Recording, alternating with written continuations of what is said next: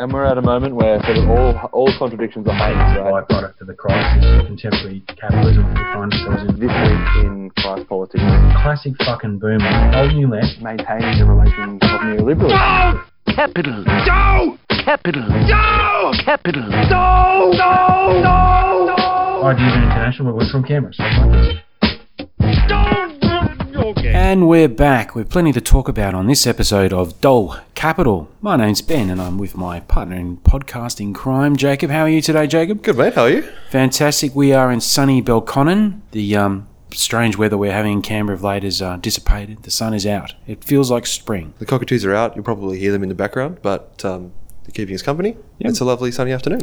So, look, today we are going to talk about more lovely things. We're rather excited uh, to been following some of the interesting and inspiring news coming out of the United States, of all places, in terms of industrial struggle.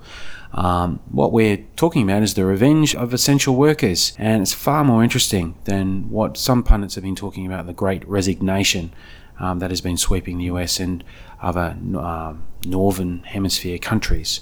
So that's on. But first, um, look, if you like this show, we're on Patreon. This show wouldn't be possible without our patrons and supporters.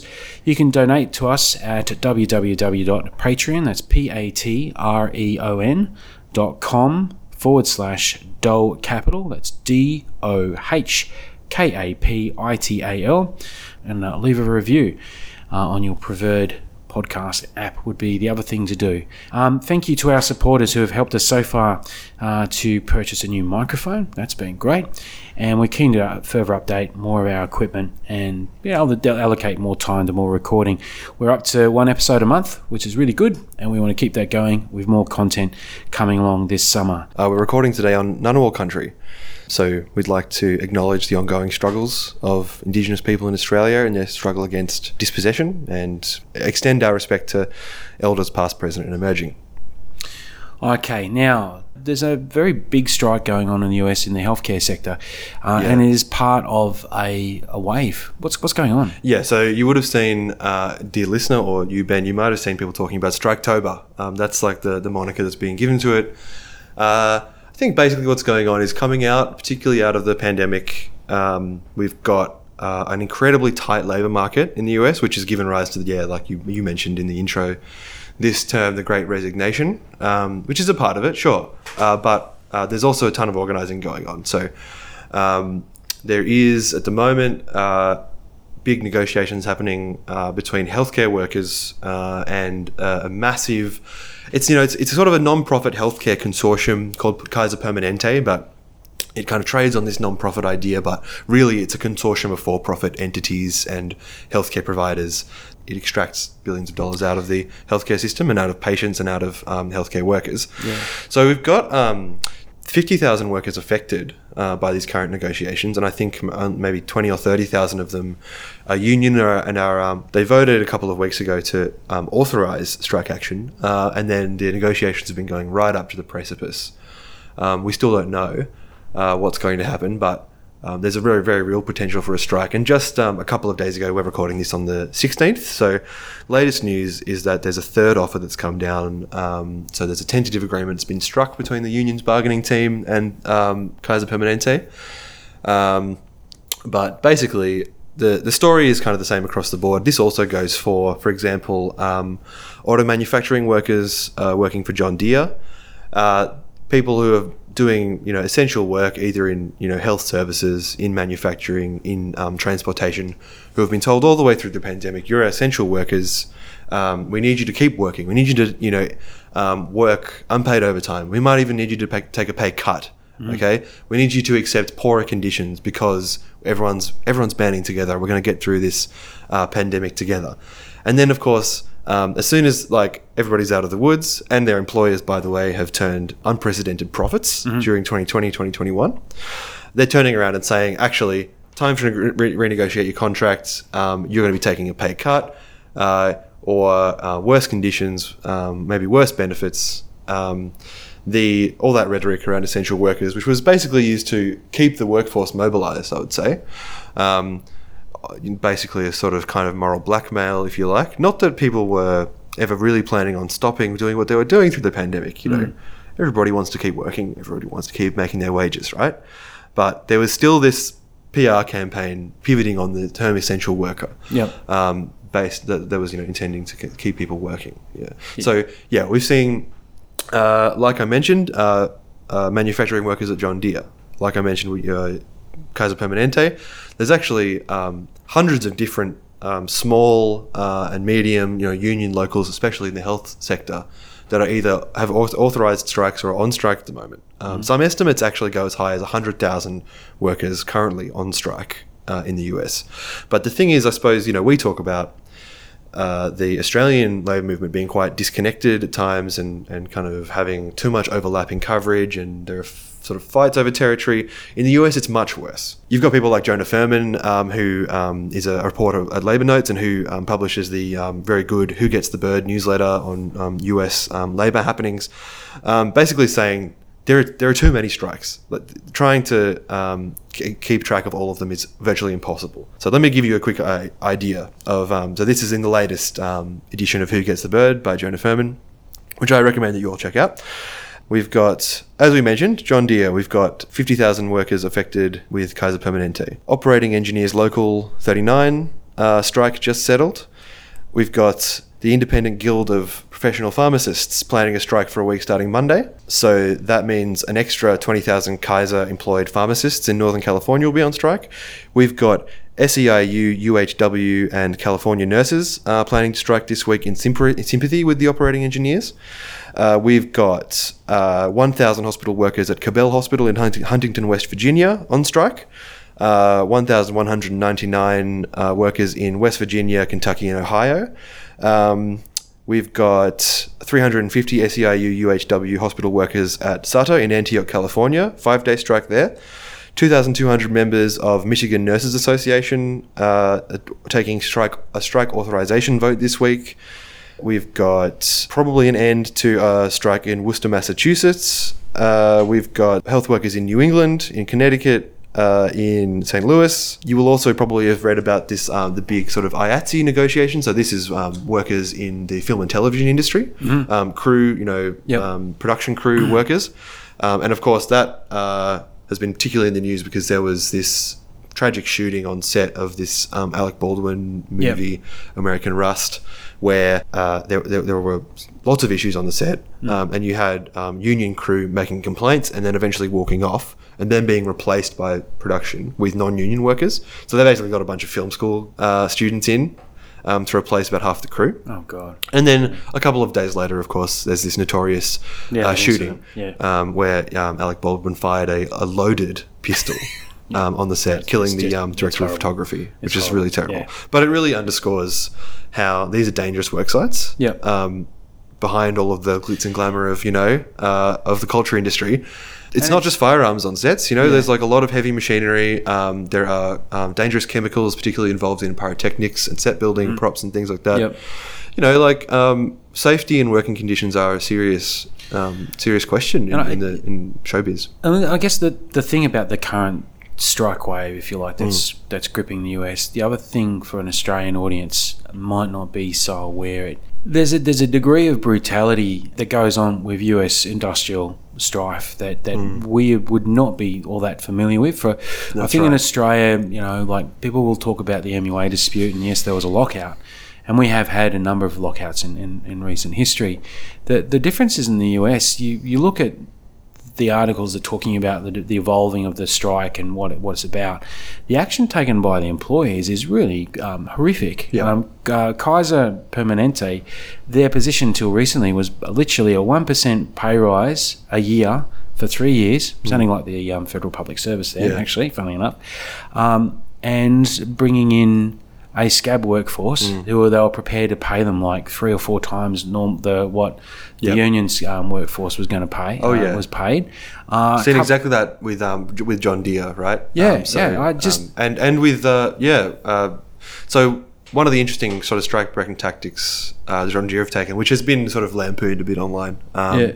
is that they brought their salaried workers in Yeah. um, to to operate the the warehouses, right? Yeah. So on the first day of the, they call it their um uh, customer service continuation plan, um, and uh, they were bringing bringing in office workers, salaried office workers who are non-union, to drive forklifts and operate heavy machinery in these in these warehouses. And like we're talking about the construction of like giant mega tractors Giant. that cost hundreds of thousands of, uh, thousands of dollars. This is not your Yeah. lawnmower, right? No. These are these are like giant combine harvesters um, that are involved in like heavy mass agriculture. Yeah. Um, that like you know so Big, bigger than anything if you ever go down to the um, the, the the what is it the field day down at uh, Murrumbateman. Yes, yeah, yeah, yeah. Not the kind of thing that you'll, you'll see the at the, um, the, the Collector pumpkin festival. Yeah, no, no, these things are huge. No, yeah, yeah, yeah. Serious, serious machinery, and that gives you, you know, a sense of the supply chain that these workers work within, and how much, really, how much leverage they've got Mm. um, in these negotiations. Because that's like you know, that's these, this is the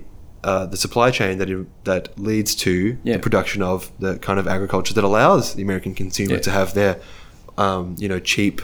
Um, high fructose corn syrup based meals and Yeah. um, and all of this. So Half a million um, dollar machine. yeah, That's it's what I read. Yeah, it's massive, right? Yeah. Um, yes, friends, you've just heard the royalty-free harp glissando, which can only mean one thing. I'm here from the edit bay to tell you about something that was either incorrect or has um, become outdated since we recorded it. In this case, I'm very, very happy to tell you that the um, John Deere strike that we, we mentioned in this episode, um, that has lasted for five weeks, has been settled.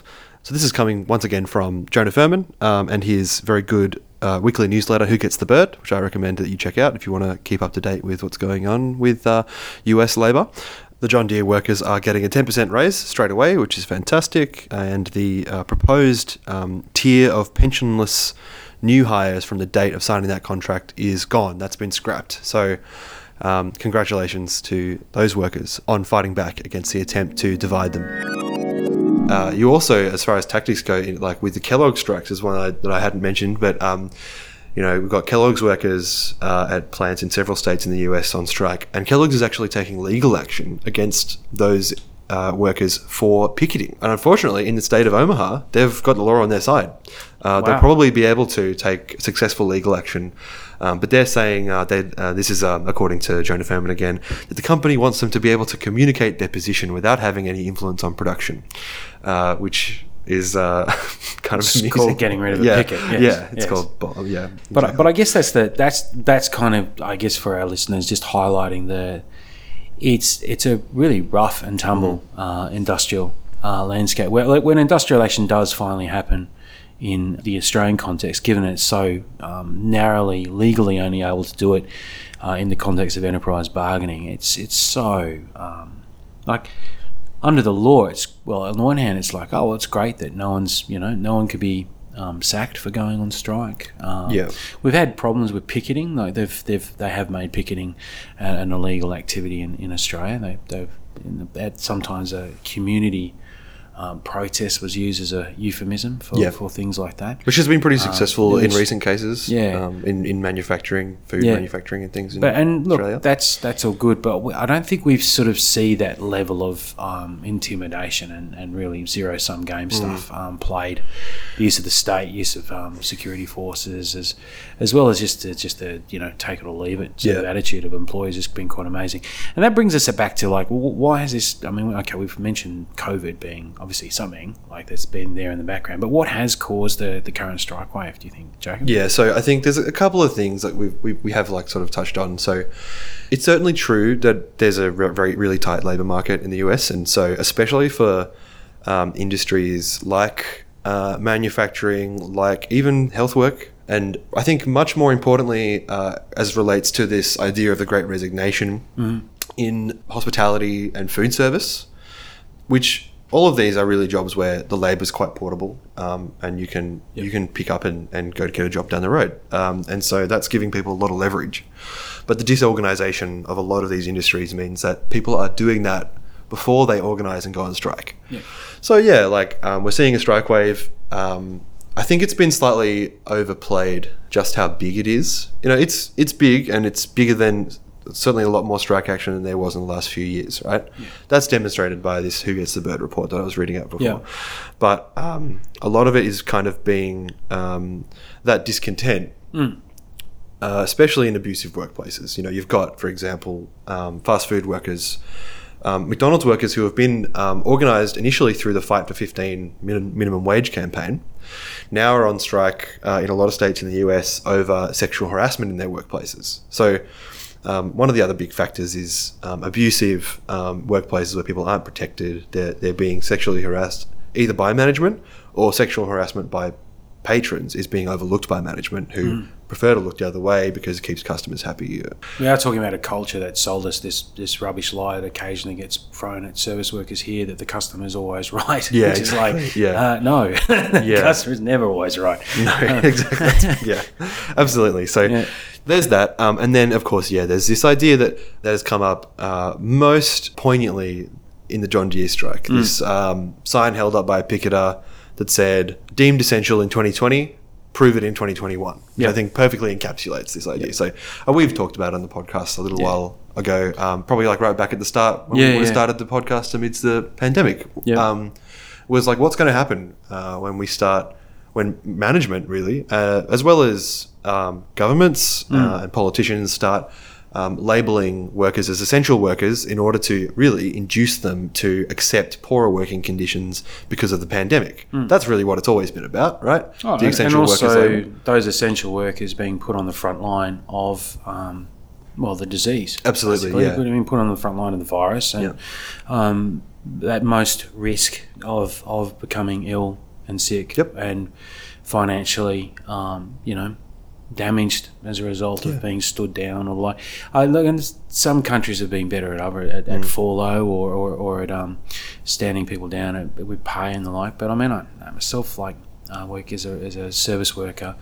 Um, many companies, like with doing disaster leave, for example, Mm. um, if you the recent um, lockdowns, for example, if you were stood down because someone uh, contracted and you were told, okay, you have to stay home for 14 days and do X number of tests and all the rest of it, um, the leave they give you is is base base rate of pay. So for a lot of service workers who rely on their penalties, Yeah. um, you know, particularly penalties for evening work or for weekend work, Yeah. uh, not to mention whatever allowances they get. It's like, well, you've just gone and, you know, you've stood me down. That's nice.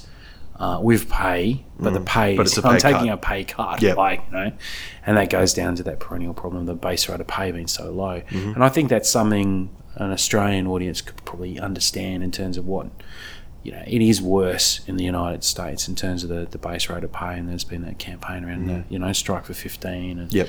and there's been a similar thing in the UK over getting the, um, I think it's to get it to 10 pound. Um, Yeah, right, something like that, yeah. So that's, I mean, that's been simmering on for a couple of years now. But I guess what you're saying before, Jake, and I'll flip back to it. The I was struck by like, yeah, it's significant that it's happening now. I think the, Mm. the, these strikes because it just points to an, and there's an opportunity there for Labor to have a have a go Yep. that hasn't been there necessarily in the past. Yeah.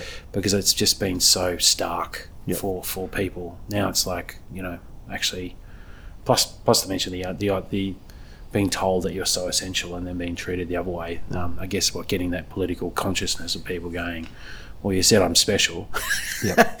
yeah, And the other common factor amongst um, all of these industries, Mm. um, these big employers especially, is that their profits are bigger than they've ever been. Yeah. So, Yeah. Kaiser Permanente, Yeah. record profits. John Yeah. Deere, record profits. Yeah. Um, in the case of uh, the uh, mine workers um, who are demonstrated against BlackRock, the private equity firm that has um, taken over the mines, um, coal mines in, in a lot of the coal mines in the US.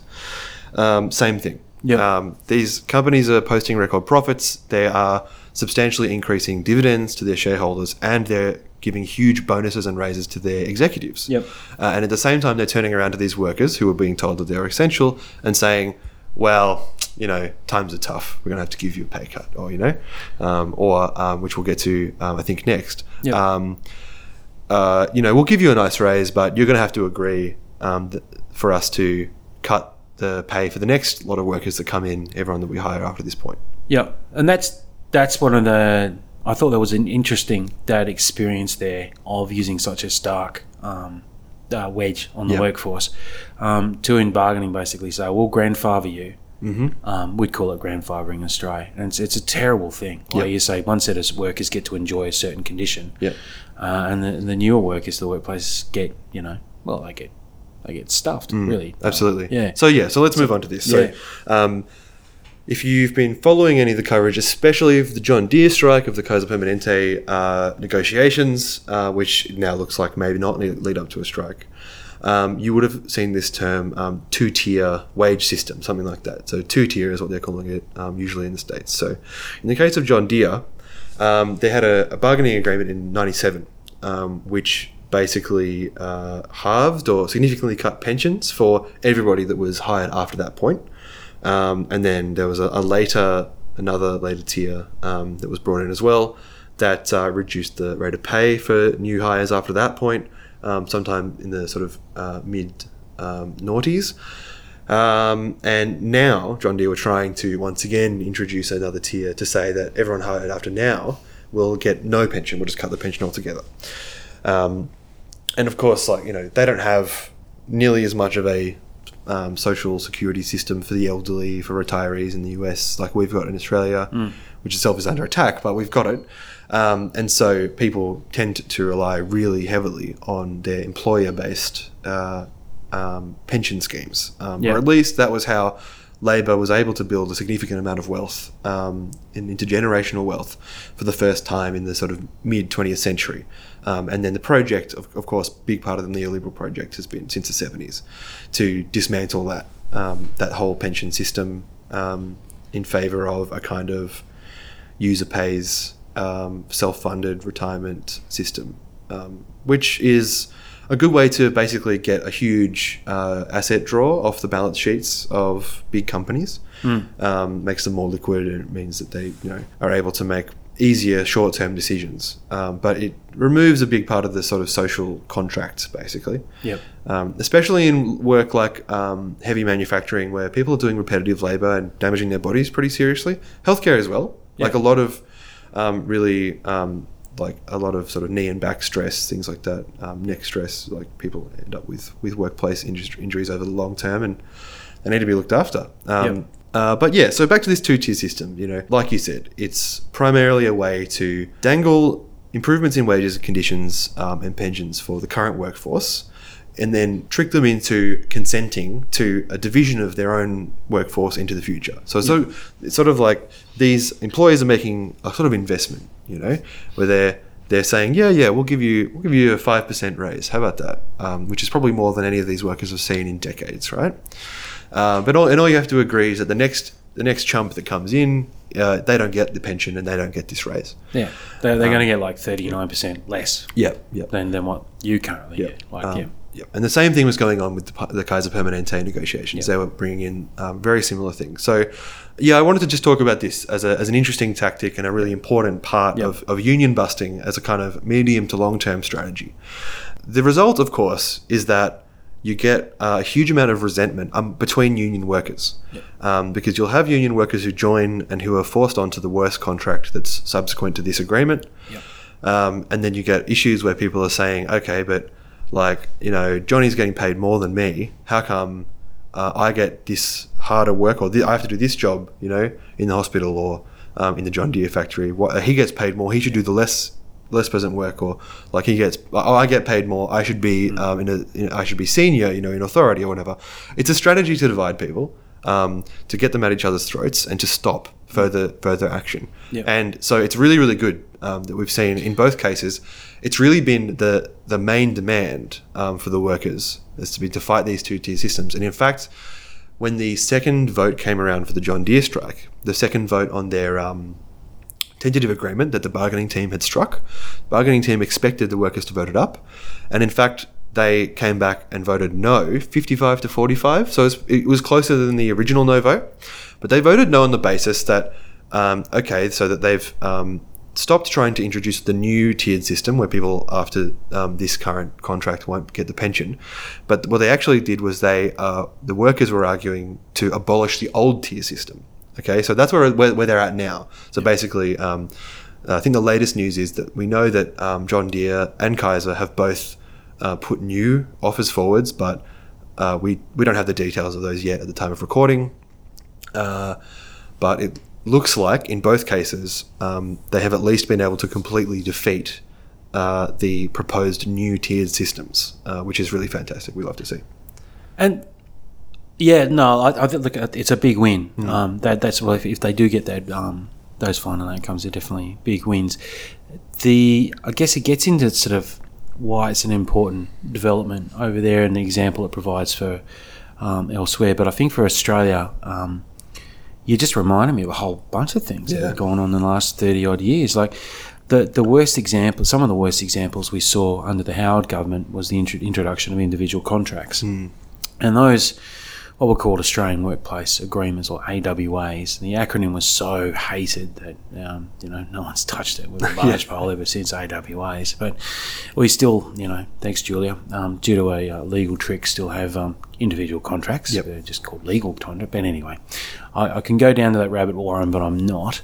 But the way AWAs were, were, were used was a way to, uh, on the one hand, with enterprise bargaining, uh, a rather flawed system that we um, that was given provided to us by the Keating government. The AWAs came in. Uh, on the one hand, the employers wouldn't wouldn't negotiate um, an, an enterprise agreement, while at the same time they dangle to workers, "Hey, you sign up to AWA, sure, I'll give you a pay rise, I'll pay you more." Right? Um, the way the way the employers um, did it was they they'd refuse to negotiate with the union, and while at the same time offer AWAs. And in the federal public service, the the more some of the more disgusting practices were literally of a new starter being told that they had to sign an AWA, Yep. and only existing uh, workers, existing employees, could stay on the enterprise agreement. So you had this situation where the federal Department of Employment, um, or you know, it's had different names over over, over the years, um, where there was by the time Howard government left, there were still ten percent of the workforce that were on the enterprise agreement. Everyone else was ninety percent were on AWAs. Yep. Uh, and the union membership, funnily enough, was probably barely ten percent. Um, yeah, I was on the bar. Anyway, I don't need to talk about the history I was involved in, but I remember that the the data that came through in terms of fixing the mess that was um, the the state ne- never, you know, it's only one step forward really. It's still it's still a total mess then, but that divide and rule stuff meant that when bargaining happened with the change of industrial policies in Australia in 2007, this white collar example meant that in the mega department called Department of Employment, Education, and Workplace Relations, there came in that all the former industrial relations people, of the two and a half odd thousand people that were on AWAs from there, they like at least ninety percent of them were getting paid at least twenty to twenty five percent less hmm. Than people on the end. Like like it was it was just absolutely stark. The exploitation was amazing. So people on the enterprise agreements hadn't had wage rises for years and years, while people in AWAs might have thought they were getting a better deal. Though initially they were, there was a minority getting oh great deals. Uh, but then as it went on, uh, no. Like, Yep. You know, their pay was actually effectively being cut. That's one example of how that's been played out. And in Australia. that in that case, did you observe like um, building resentment and division amongst the work that workforce? No, it was absolutely it was huge. It was rife, and and it explains why that particular uh, industrial campaign, which was a big win for the community and public sector union at the time. Um, you know, look, there were wage rises over three years for. Um, uh, some people uh, walked away with 25, 27% wage rises over three, like a massive win, massive pay, pay rises. Partly was in terms of the adjustments to, to get a, uh, a new pay spine. Uh, and it just brought up a whole lot of people up to up, up to a you know equal equal work for equal value type thing, uh, and that was fantastic. Now, unfortunately, as the years went on, um, the the mess that that government made, and then the Rudd um, Gillard government's failure to actually address equal work for equal pay in the public sector um, meant that you know it was the unfinished business, and we Yeah. still still you know the failure of the CPSU on the one hand, and uh, a really belligerent, you know, aggressive employer right now in the federal public sector means that.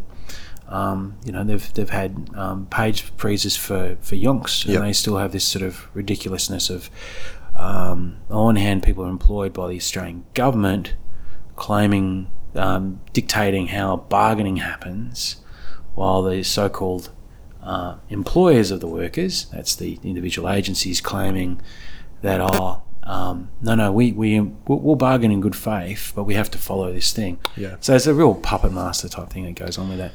But that's that's part of that Yeah. game, and that's I think there's, there's parallels there. Thinking about you know, modern example of, in, in Australia where the divide and rule of, of workforce Mm-hmm. Yeah. is done, and more starkly the superannuation stuff. So Mm-hmm. AWAs is one part of it.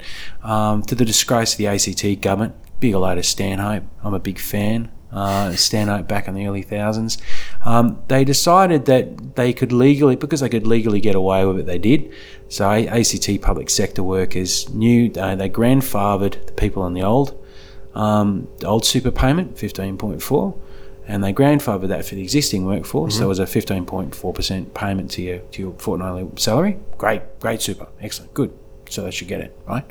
Um, they grandfathered it, and new starters were dropped to the legislative minimum, which was nine percent Yep. right? Yep. Never got fixed. Still isn't getting fixed. And it's to the great disgrace of uh, former Labor leaders, and still some sitting around in you know some interesting elected positions around the place that Mm. have kept this going on. Let alone the fact that, or let alone you know going down the rabbit hole of you know what industrial strategy. Well, there isn't an industrial strategy from um, unions to actually tackle um, you know uh, that inequity in, in um. Yeah. super savings, you know, um, for people when they you know, for a younger and newer generation of workers. So those are some examples. Yeah, there. those are great examples of um, of cases which are more rare in Australia of permanent workforces being being divided uh, in terms of their pay and their benefits and things. But uh, I think much more common here um, than it is in the US is that you get this key division between um, permanent and casual workers. Yeah. That's really Yeah. the main way that the workforce in Australia gets divided. Um, So, just as an example, um, I had a conversation with a bloke who's employed at a um, uh, you know, big industrial bakery. I don't know if you even maybe you just call it a bread factory. It's that that that kind of operation, you know. Yeah, Um, uh, where uh, basically um, they've got two shifts. Um, one of the shifts is per, is is permanent. One of the shifts is casual. Um, they do the same work. The casual people get paid twenty five percent more wages, and they they have no uh, no permanency, no ben, no uh, sick pay, no um, annual leave, Yeah. no nothing. Um, and you know, in terms of the, um, the the sort of ultimate dollar amount that these people are taking home, uh, it's it's basically they're basically paid evenly. It's basically they've got parity between the casual and the permanent workforce, but the unionized permanent workforce cannot negotiate EBAs on behalf of the ca- ununionized casuals, right? And so any it just the, the real effect is that any agreement uh, can only cover half the workforce. They- They're effectively divided in terms of their organizing power, um, and it's it's impossible to organize. Like it's, it, it is effectively rendered that workplace permanently divided until the laws around uh, these employment categories change. Um, so that's a big one. Um, casualisation. The other big one is labour hire. Um, And uh, to their credit, uh, although actually not to their credit, I don't know if there's like a really explicit policy yet, but to their credit, um, in their sort of current platform, the the uh, federal Labor Party is talking about doing something about this.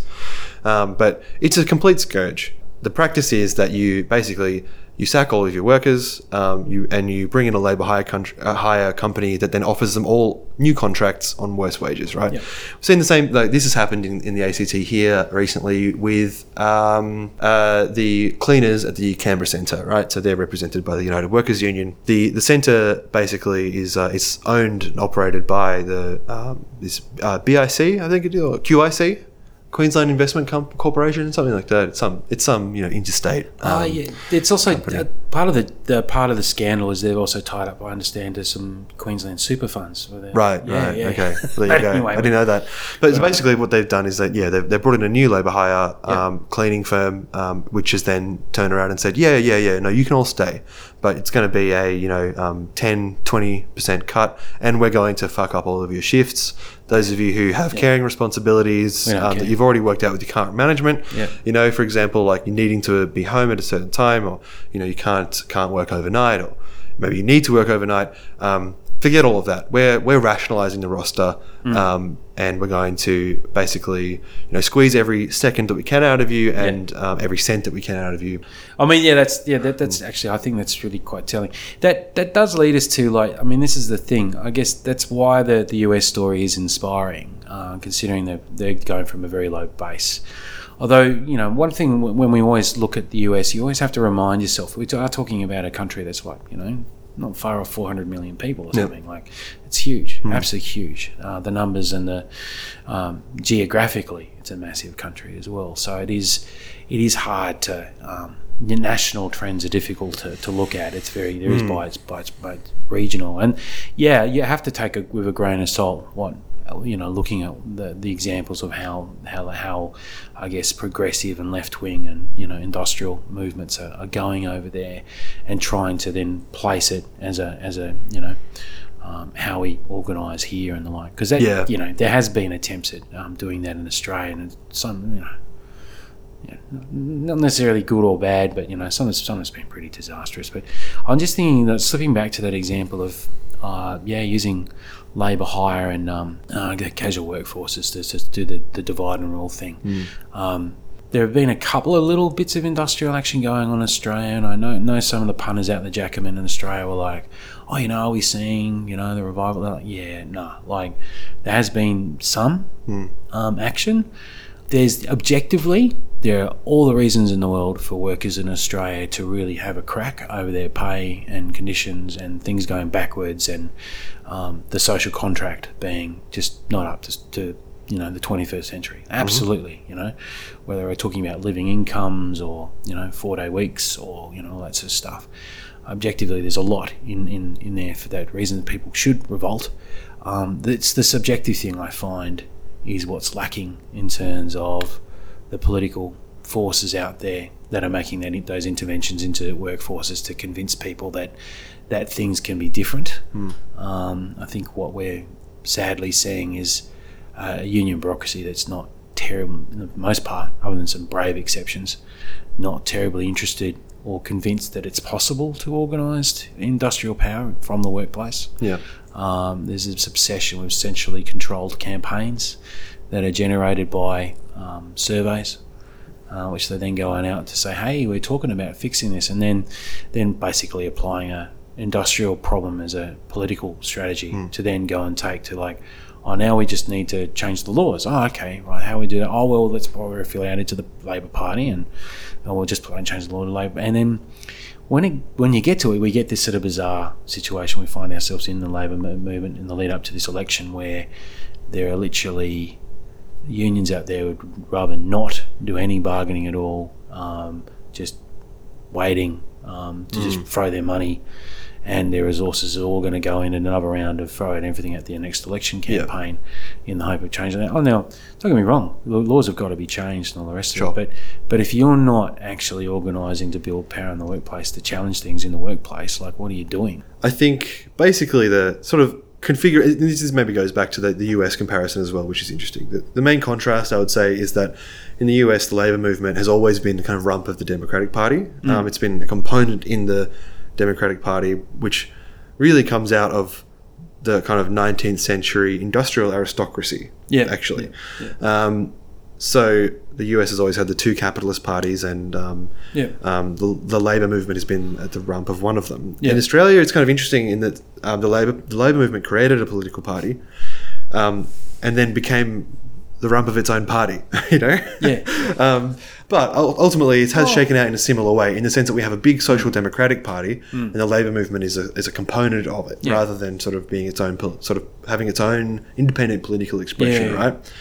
Um, and that ultimately, social democrats, like what they want is to be able to um, either govern or participate in governments um, in the long term.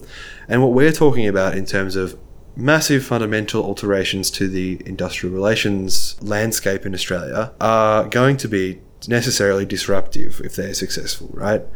Politically unpopular for various reasons. And it just means that these two desires to be a sensible um, economic management, social democratic type party that sells itself on the basis of kind of pretty milquetoast liberal social Yeah. democratic values and wants to govern in the long term in the interest of both the bourgeoisie and the working class, uh, and um, not to forget like the the international capital configuration that sort of participates in Australian capitalism. Yeah. Um, and forces Australia and Australian governments of any stripe into these kind of uh, com- competitive battles for um, investment. Like they are saying that they that, that, you know those are their constituencies. They're, they're all the constituencies of the Labor Party, right? That's necessarily the case with the Social Democratic. Party, really. And so ultimately, I think that there's a there's a contradiction that the union movement needs to reckon with in a way. In general, the way that the unions operate around election time is that they uh, you know, they just campaign for the Labor Party, um, and they put on their volunteers. They'll even put on paid staff in many cases um, to just make phone calls, you know, and just do just do basically standard um, campaigning where these union members and union organisers, union staff, are really like folded into the, the political identity of the Labor Party and its its volunteers and its voters, right? Yeah, or it's, or it's third party campaigning. Yeah. And so there's not there's not really you know a, a- it's a good thing it's a good it's a good thing that the the movement and and to to some limited extent uh, union members have a seat at the table in terms of the Labor conference and the Labor Party's kind of deliberations, but they have very little leverage over the party's direction in the sense that they, they don't they don't leverage an independent identity against the party um, and leverage their place within the party because it's taken for granted. You know, um, the the support of the the movement's support for the party is is generally um, taken for granted, uh, much in the same way as with the US because. Uh, you know, what are you going to shop elsewhere? No, Yeah, there's there's certainly that going on. The US example, I guess, puts it out there that we don't have to accept. Yep. Um, people, you know, essential workers don't actually have to. Why, why should they accept, say, in the retail sector, for example, um, a completely top-down rubbish that the SDA sells its um, it sells its you know um, blackmailed membership. I mean, that's one practical example there. I think it'll be interesting to watch this space there. Um, essential workers in aged care in Australia. It would be interesting to see if the um, the the workers, the unions in that space, actually pull their finger out and do something. Like the time is is really you know they've objectively got the best situation they've ever you know, they obviously need. There's a huge need to change system. They just spend millions on a royal commission, and one of those things glaring in the royal commission is actually not talking about fixing pay. Yeah. Yeah. So there's those, there's all those things there. The Labor Party doesn't have know. a position on this, by the way, apart Mm. from supporting all the Royal Commission um, recommendations. Yeah. Uh, I think they probably will have something concrete by the election, but Mm. Yeah. they should be talking about wholesale nationalisation Yeah, of yeah, the aged care sector. Oh, it's it's it's been completely fucked up by Yeah, private capital and, yeah. and by its you know its management practices. And that's really it's quite it's quite simple. It's quite obvious. Yeah. You, if you look at the uh, um, you know recommendations of the Royal Commission and some of the evidence given, it's the whole thing is a testament to the the absolute degradation that wholesale neoliberalism Yeah. um, can affect on a sector like that. And look, and it's only going to get worse. Yep. Like they'll, they'll make these changes, and some of the changes to the workforce stuff is like, oh yeah, more more continuity in training. Well, that's terribly interesting. But if you're if you're not actually going to rate give someone a living wage, like oh, you're going to train them, but you're not going to pay them. You know, like you've got someone who's looking after vulnerable people, um, getting paid like twenty dollars, twenty one dollars sixty eight an hour. Um, you know, uh, the last stat I saw, you need to be paid at least 20, a little over twenty-five dollars to get a living wage Yep. in, this, in Australia. It's a disgrace. Yep. So there's a lot on our, our uh, wonderful union bosses who love beating their chests about how great they are and how much they care, while sitting on you know where it's superannuation boards or having their holidays or whatever, um, going to attending conferences and and all the rest. Like, where's the outcomes, people? Like, mm. you know, where's where's the where's the big pay rises? Where's the break? Because you're not leading it. They're not doing industrial action. They're mm-hmm. certainly not even fighting. Like, it's it's just it's pathetic. So there needs to be some big change there, I think. And then last point I want to make mm-hmm. though, it's the work work choices stuff. Like. You know, the fact that there's still people in the labour movement who want to wheel out work choices as an organising thing for us now. It's like work the campaign against work work choices happened like over 20 years ago. Yeah. Like I was doing it not like everyone else. for most of I'm an older person, Yeah. but you know, like it's like it's been 20 years. There are people who've grown up would know, know would know the first thing about what. But. Yeah. it, that was wheeled out by ACTU propaganda um, uh, quite recently. They're banging on about work choice and Tony Abbott and the uh, Institute of Public Affairs. It's like, wow, come on, man! Like you're doing this ten years ago and it was a failure. Like, Yeah.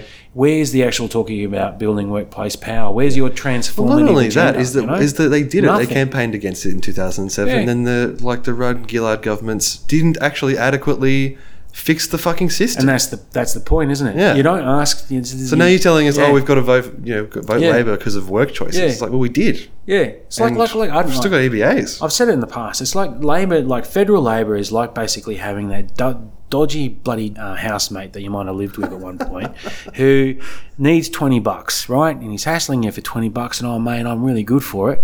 Um, I mean, the fact is, if you want to see that twenty bucks again, you're gonna have to stand on their neck, right? That's what federal Labor is Yeah. like. Like the par- federal parliamentary party and the federal parliamentary structure is so broken that if la- the unions have a seat at the table, the only way you're going to see what you want, union boss, is to actually have the power behind you to enforce what you want. Mm-hmm. Now they are in f- cloud fantasy land that actually think, well, I don't even know why they bother pretending they can threat, because the parliamentary federal parliamentary party knows that I'll never deliver.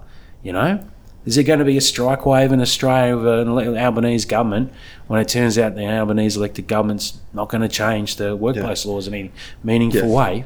Oh, and that's right. You haven't actually gone and organised in the workplace on the on the basis of saying, "Hey, the laws are crap. Let's challenge it and let's use whatever tools we can and build a consciousness that there needs to be a fight and we need to also take it to a change of government Yep. and make sure they deliver." None of that's going on because they've walked, well, they've walked away from it. Um, but what I'll say is positive to end on: join your union, be involved in it, but also take no truck with um, so-called elected leaders because let's face it. Um, I think I saw a stat. Something like only 15% of union elections are actually contested in this country, right? It's pathetic.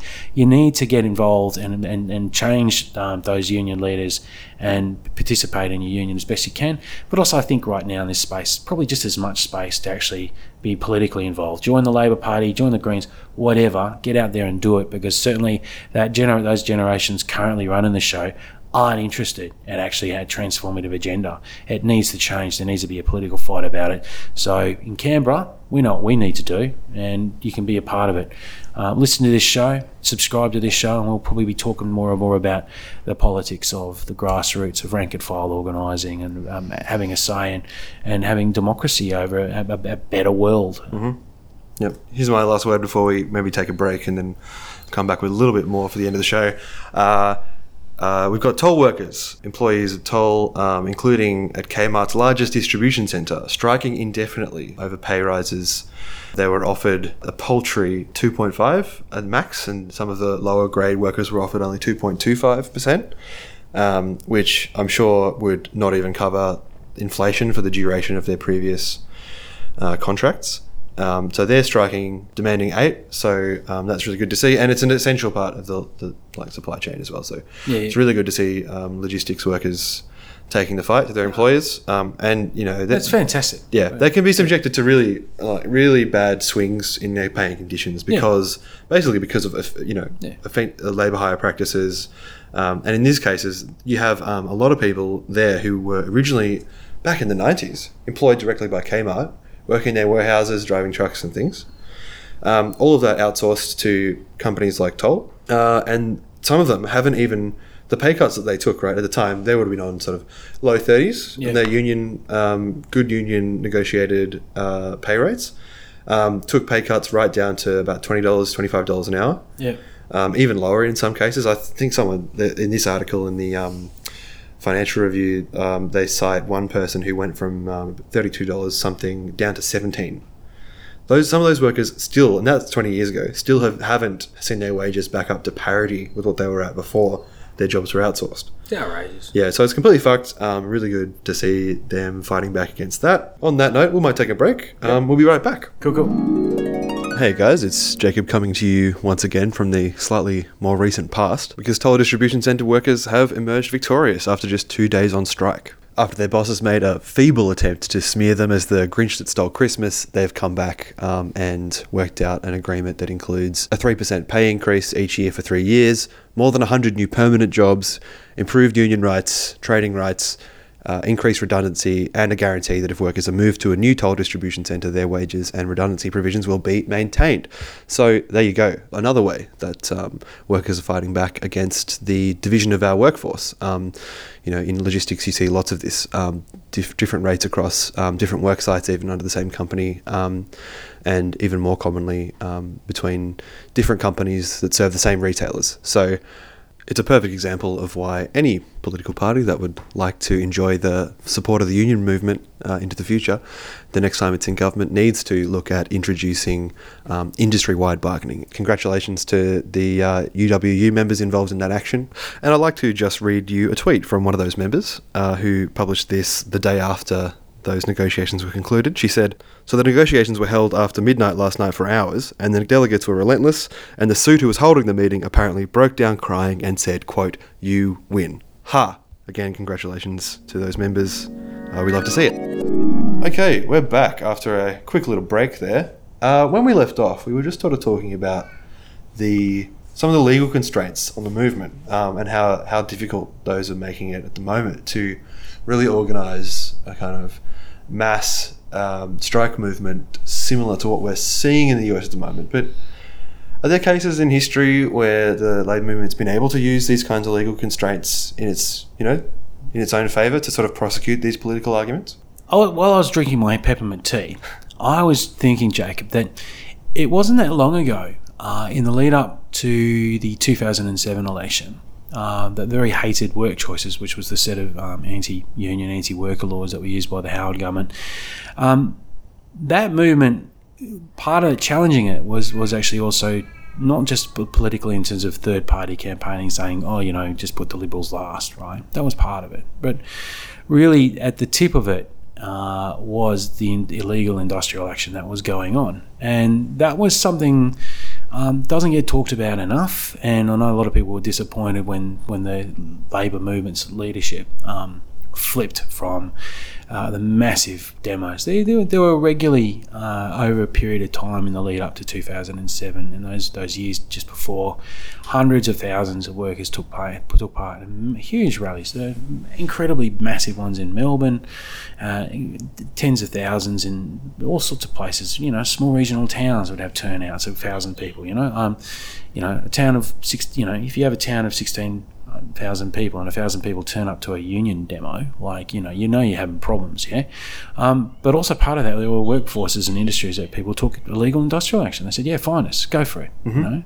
And funnily enough, like either they, the more, more often than not, a lot of the employers weren't prepared to actually go and probably go after them for for the fines. So much so, I remember at the time that the the government at the time was screaming at some of the employers to actually go and prosecute, you know, Yeah. uh, to launch prosecutions, know, particularly in the construction industry, for example.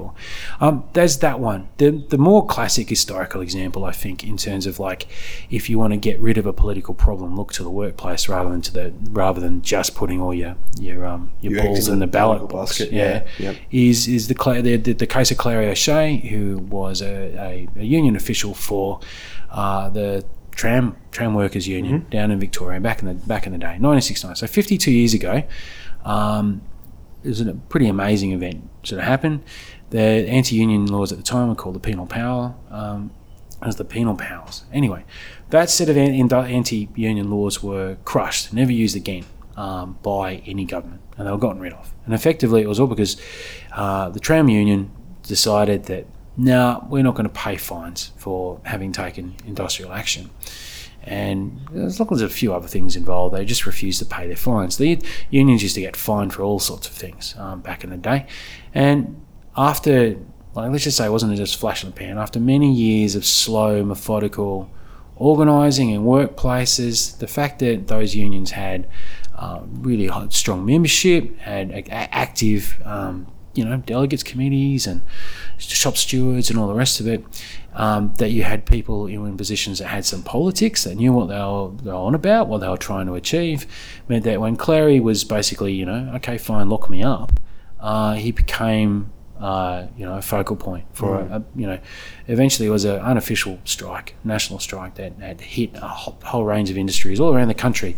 It And huge lasted- demonstrations Huge in the. Melbourne CBD as Only well. lasted a couple of weeks, and oh, funnily enough, some bloke came along and paid Clarrie's fine, Mm-hmm. who a lot of historians say was, you know, employee of the of the, the Australian Intelligence Service Organisation, ASIO. so that's that's how the folklore goes. But like, it's always it gets brought up, you know, every now and then. Sort of, it's like, why can't we look to building a, um, politically challenged things through workplace power? Yeah.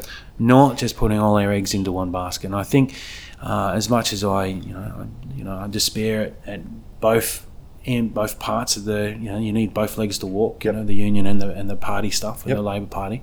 Um, they're both sides of struggle. You can bring one to the other. Yep. You don't have to.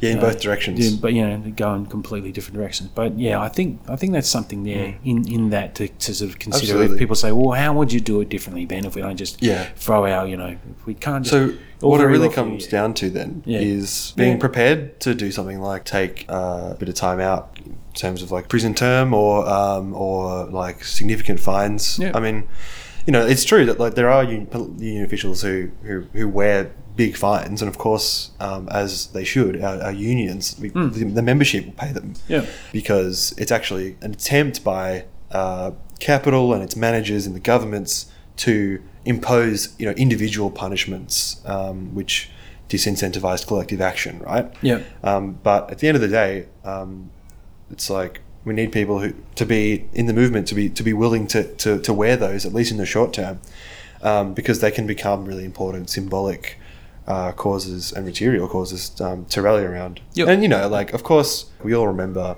um, when Sally McManus first came in as um, secretary of the ACTU. Uh, she went on seven thirty with Yeah. Leigh Sales and It was awesome.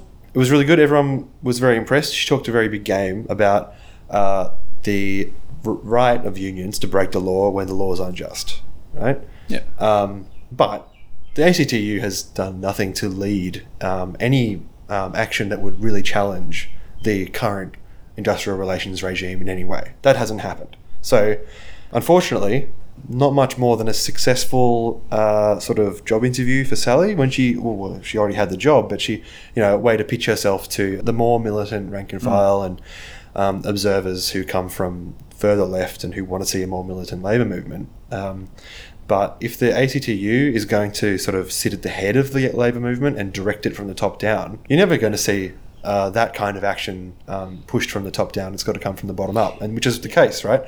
With Clarrie O'Shea, was that you, that was rank and file members uh, as well as organisers um, within the union from who were communists, Yeah. um, really organising that, um, Yeah, and, and it it- went from it- the bottom up. Yeah, that's time. And part of the, the 69 uh, events, there were times when the unions were completely out of lockstep with the ACTU. Like, you know, and, and the thing is, it was, it, it probably, there was probably more of a, a organic link between the, the peak representative bodies at, at that time. Uh, it's different now.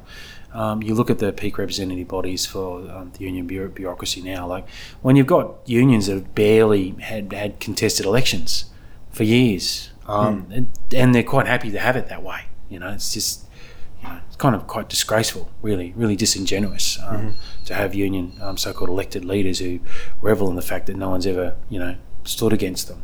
Oh, really? That's that's great. Congratulations. Um, you know, it's not necessarily an vote of endorsement, is it? Or that you have, um, you know, oh, I just I don't know. I, I won't talk about some of the more shocking results I've read, but it's just like, oh, go back Yeah. to it. But yeah, I, th- I think um, it's very sad the way it's panned out now because we're back. The ACTU's email campaign that's sort of going on. I don't know why they hit me up for sixty-five bucks. Why that specific number? But it's happened a number of times now. Uh, they, they want me to hand over sixty-five bucks for some ads, right? Yeah. Um, that's interesting, but I think it's sort of it's symbolic of uh, hands are so far tied. Sally's hands are tied by a pack of cowardly individuals Right. Who have their own little sectional interests. Who effectively, if there's a house on fire and that's the union movement in this country, they've got their own little room in that house and they could not give a rat's ass about putting the fire out. They're only interested in their little corner. Yeah. And while at the same time, they're all playing a game as to who gets to be the person to, um, you know, go and say, hey, it's all terrible. Yeah. Um, or who gets to be the person to go and get leave the house and get their get their ass on lever, as the old um, expression goes, which is getting elected to parliament. So Hmm. Yeah, yeah. there needs to be fundamental. Like, the whole many union leaders need to be turfed out, and they need to bring in new people. It's time to move on. Hmm. If you can't actually go and fight for and make a real difference, get out. Um, it's it's just pathetic. Um, and also with these media, with these sort of the big top-down campaigns, uh, we saw it with um, Change the Rules, an in, a completely inscrutable, completely unsuccessful campaign, right? Um, didn't achieve anything that Well, it set some out great to. ideas, you know. I suppose they weren't very well articulated, and if you, No, no.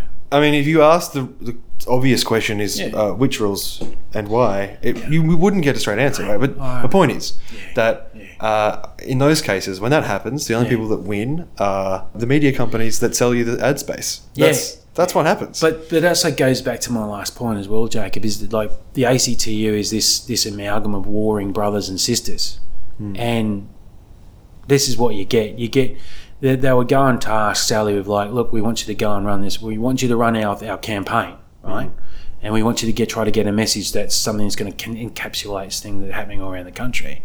And while that's going on, you got blue collar unions or big service unions like the SDA or you might have the CF sort of, yeah, just come in and say, no, no, we don't like that. You need to run something on this.